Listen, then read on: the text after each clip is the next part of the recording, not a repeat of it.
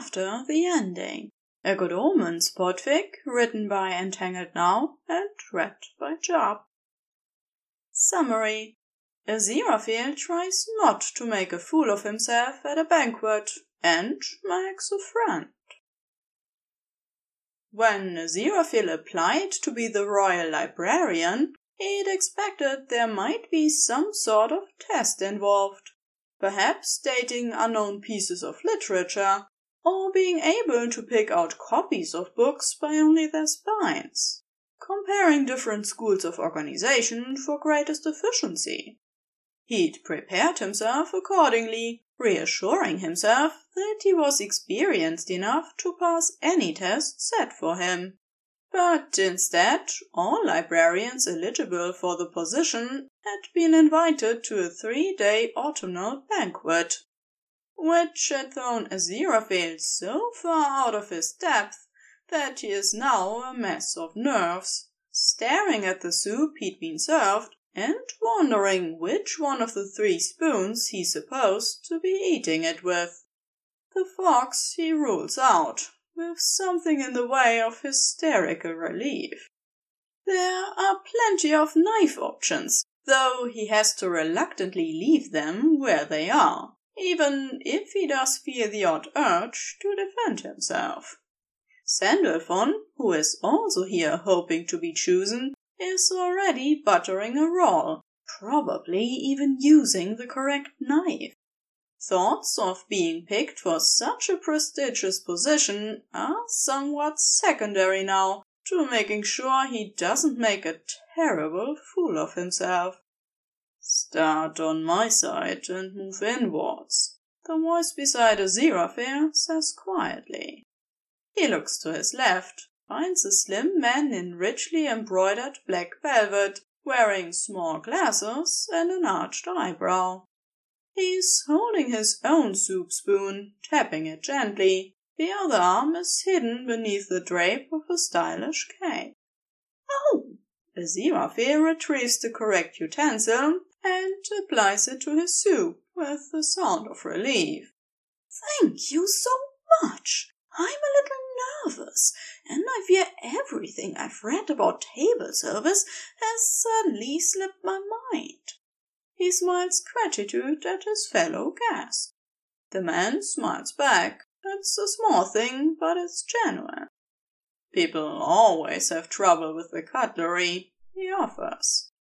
I have no idea why there's so much of it. I can see not wanting to eat cake with the fork you had in the kippers, but I don't think it's the end of the world. It's not like it'll cause war to break out if you disrespect the order of the spoons. Aziraphale laughs, which seems to satisfy his companion, who is clearly trying to put him at ease. He's very handsome, and he clearly belongs here.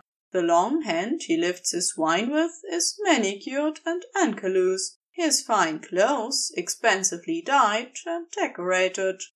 Still, he seems determined to pull Aziraphale further into conversation, proving himself to be sharp-witted, funny, and generous.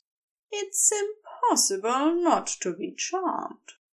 His companion's name is Crowley, and he's the youngest brother of the queen, which briefly causes Aziraphale to choke on his second course, leaving Crowley to lean over and pat him on the back, clearly finding the whole thing terribly funny.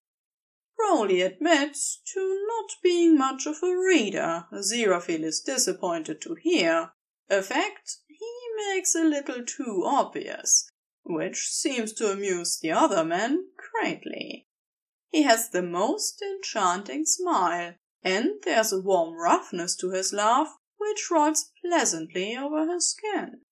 Aziraphale finds himself concentrating a little too much on the man's flame red hair and the quirk of his mouth. He reminds himself sharply that he is not here to fall in love. Crowley lives in the palace, sharing duties with his brothers, though he sometimes feels they give him less of a share of the work than he's capable of. The youngest are often spoiled a little, Aziraphale offers. To which Crowley gives a faint cough of amusement, his smile widening. The conversation builds and warms as they pass it back and forth, until by dessert Crowley almost feels like an old friend. Aziraphale finds himself sharing how very ill-suited he feels, even though he's more than qualified for the position here. He's always found the solitude of being a guardian of books more satisfying than showing people where to find what they are looking for, and then watching them take it away. A librarian who doesn't want to share his books. Crowley laughs and pours him more wine. You're fiend to tease me so, Aziraphale tells him. Crowley hums agreement. After dinner, Aziraphale heads for the garden to enjoy the Christmas of air before he retires for the night. He's surprised and delighted when Crowley joins him for a walk, the long cloak he wears on one shoulder adding a sense of unique style to him. He must stand out wherever he goes, drawing attention and appreciation. Crowley shows him the royal gardens, which Aziraphale can tell he's immensely fond of. They pass the kitchens too, before being shooed off by a cook. But not before Crowley steals a small tray of almond cakes which Aziraphale feels a little embarrassed about how vocally he enjoys them.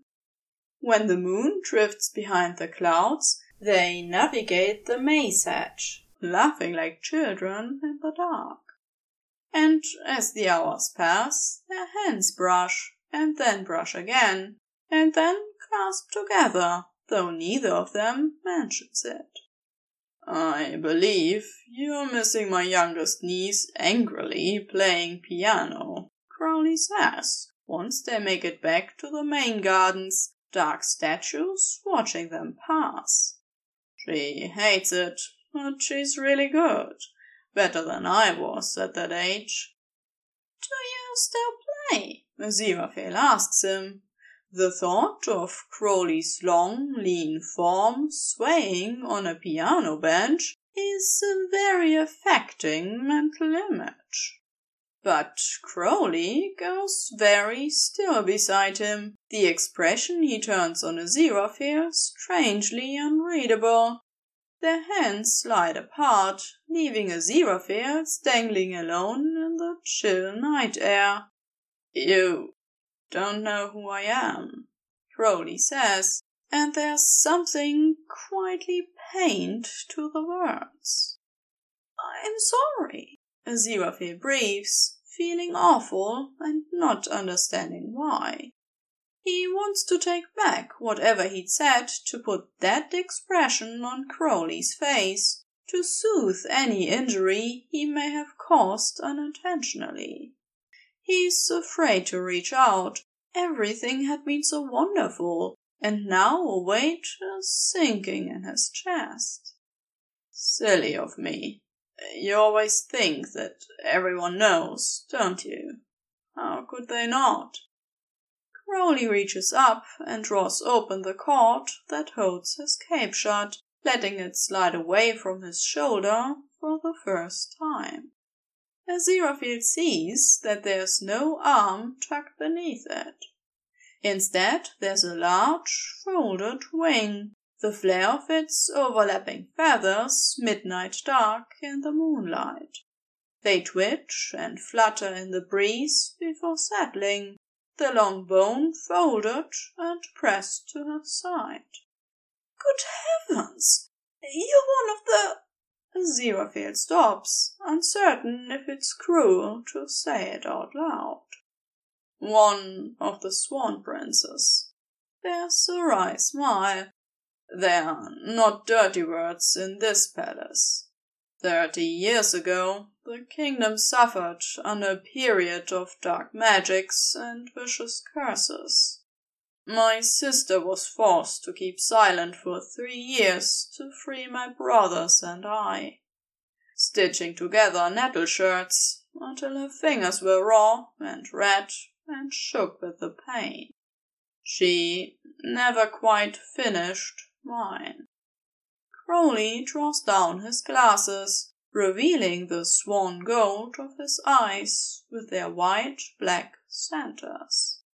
Though I still say she is braver than I will ever be, so I don't hold it against her.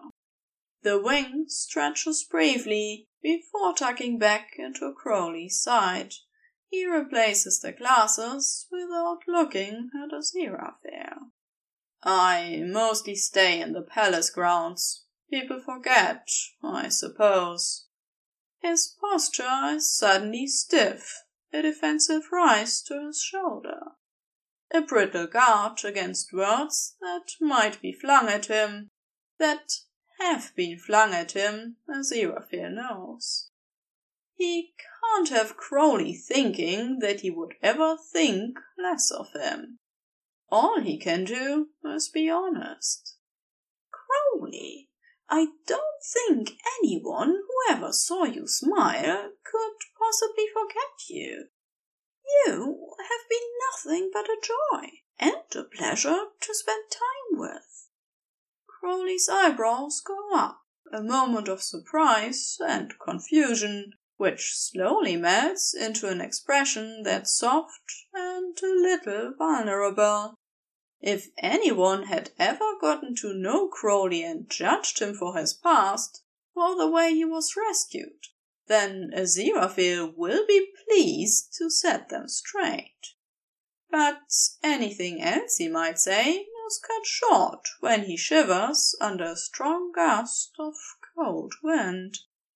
After a considering moment of stillness, Crowley comes to stand on his right the dark midnight wing opening and folding around him a blanket of feathers and warmth and quiet adoration.